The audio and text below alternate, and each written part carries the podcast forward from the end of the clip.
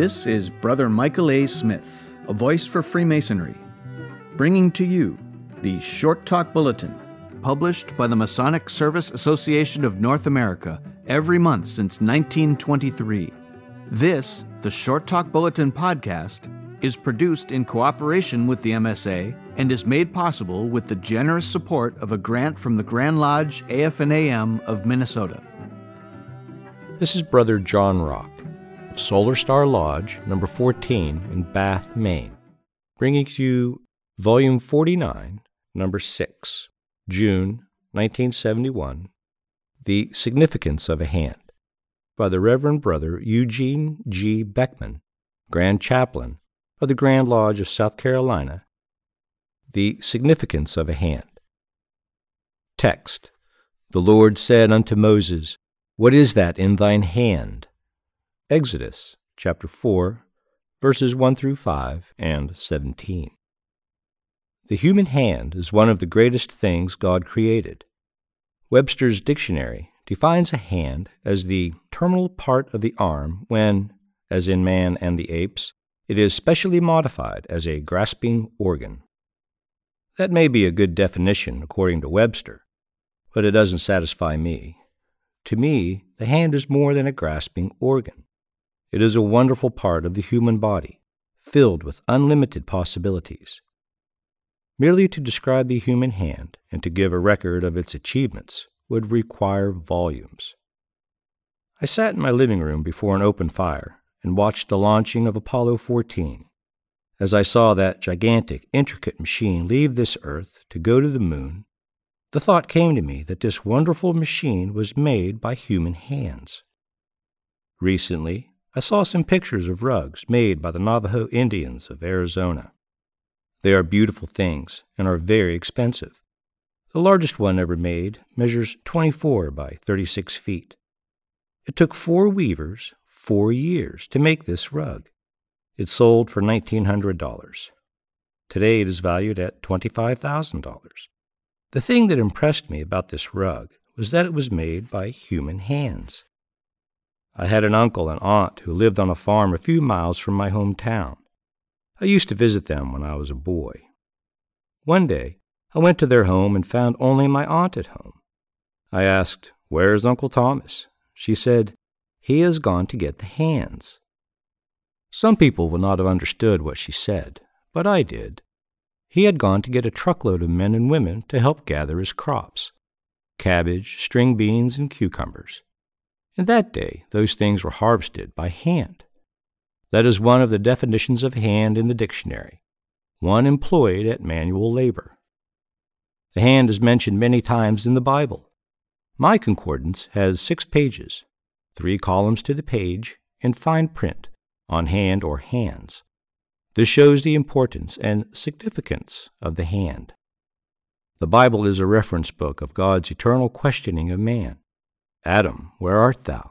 Cain, where is Abel, thy brother? Abraham, shall I spare this great city? And in our scripture lesson, we have a question that determined the beginning of our civilization. When God called a man to begin a new dynasty, he asked him a simple question Moses, what is that in thine hand? God had called Moses to go back to Egypt and lead the children of Israel out of bondage.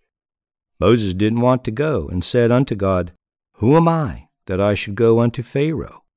O my Lord, I am not eloquent, I am slow of speech, and of a slow tongue. But God said to Moses, What is that in thine hand? How often man has to depend upon his hands, rather than upon his eloquence to reveal his emotions and to accomplish things. Hands have been lifted in prayer, clasped in a bargain, folded in sleep. To wash one's hands was a sign of innocence. During the trial of Jesus, when Pilate saw that he could prevail nothing, but rather a tumult was made, he took water and washed his hands before the multitude, saying, I am innocent of the blood of this just person.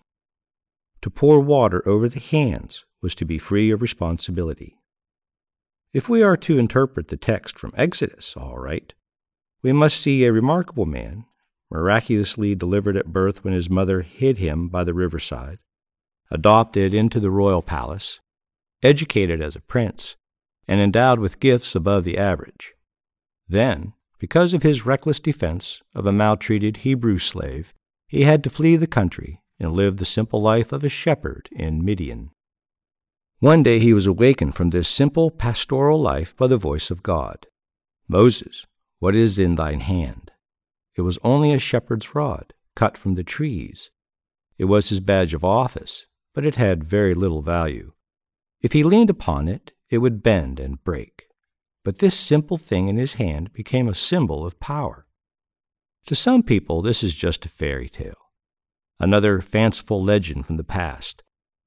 I believe it was a real experience, a certain day in the life of Moses when he was sure of God's presence to help him live through the rest of his life and to use what was in his hand to serve others. Is not this the assurance we all long for? Life is so big and complex, and what we achieve is so small. We want to do something worthwhile, but often we are checked at every turn and we succumb to ordinariness. More people give up through discouragement than for any other cause. If only the little we possess could become much, if only we could believe that life held out some possibility. When the mother of Abraham Lincoln called her unpromising son to the log cabin where illness threatened her life, she reminded him of the crushing poverty and hardships of the past and whispered, Abe, be somebody. With little in his hands, he did become somebody President of the United States, and he continues to grow in stature every year. Mere existence is mockery of true living. All of us have some gift, some talent, some resource in our hands. People are not usually born great. Greatness is an achievement. The qualities that make our living worthwhile are not poured in from the outside. One of the most famous actors the world has ever seen was a failure when he started out. He could not speak directly or walk gracefully on the stage, and, like most of us, he did not know what to do with his hands. But by hard work, he overcame his weaknesses and became a great actor.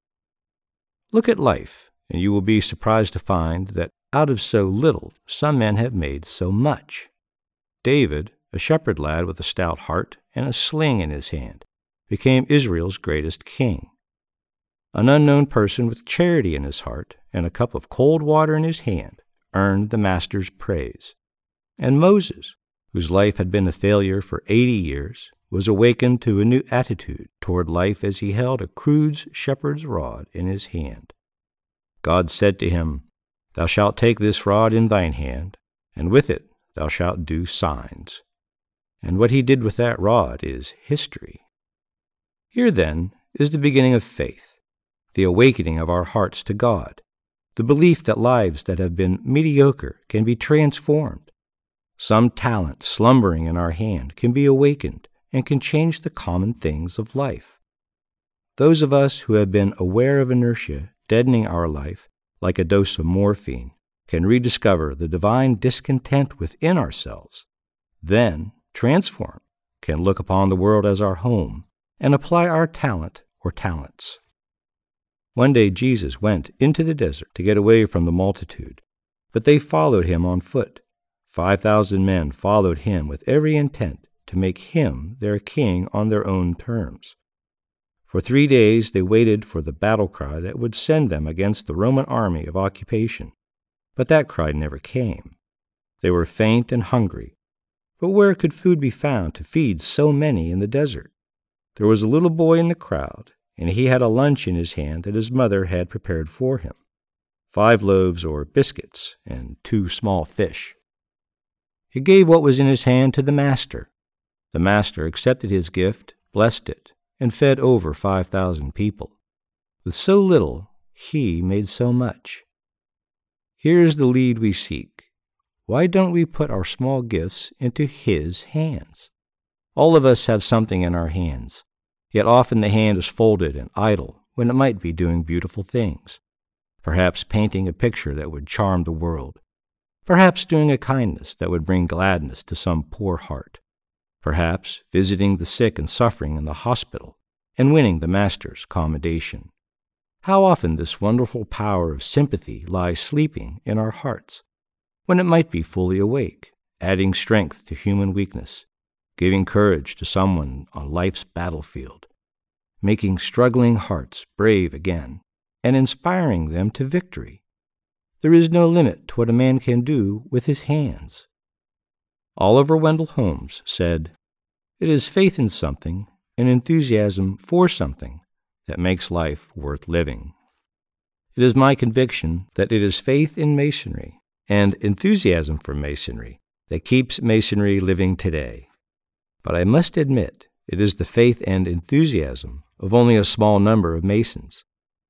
What would happen if every Mason manifested this faith and enthusiasm? Every Mason has something in his hand to contribute to Masonry. With your hand, you can sign a petition of one seeking the light of Masonry. With your hand, you can sign a petition recommending a man to your lodge. With your hand, you can prepare a meal for the refreshment of your brethren. With your hand, you can greet a brother when he attends lodge meeting.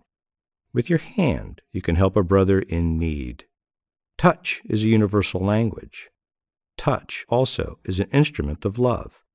With your hand, you can help build a Masonic temple. When we were building our temple at Eastover, I was amazed at what one brother could do with his hands. When the heating and cooling system was being installed, the ducts had to fit perfectly.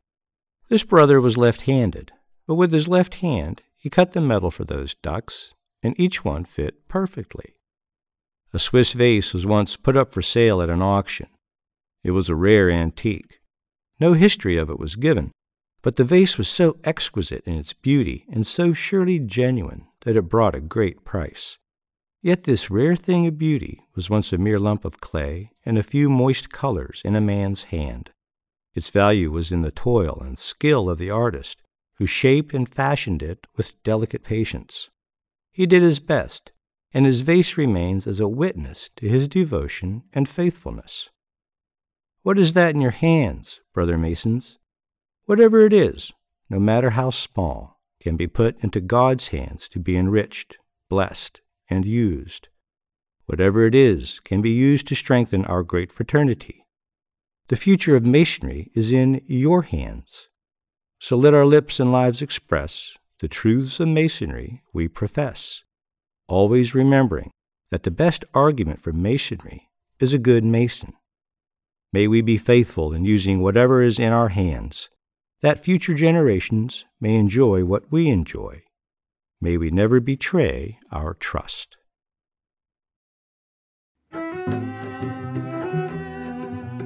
This is Brother Michael A. Smith, a voice for Freemasonry.